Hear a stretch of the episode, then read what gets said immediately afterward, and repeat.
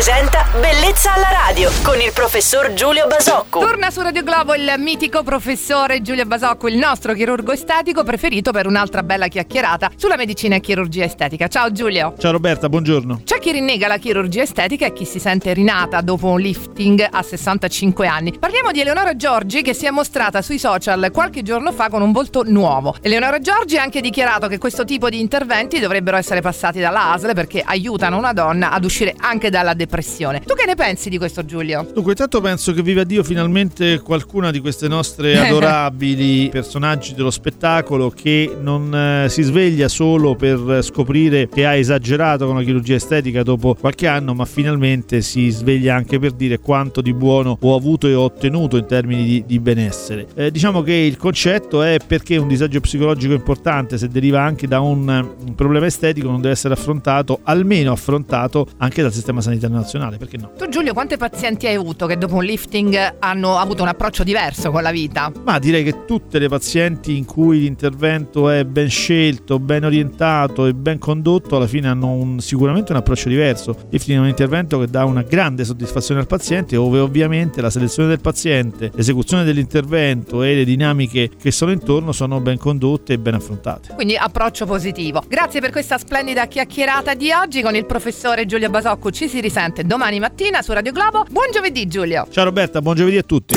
Bellezza alla radio.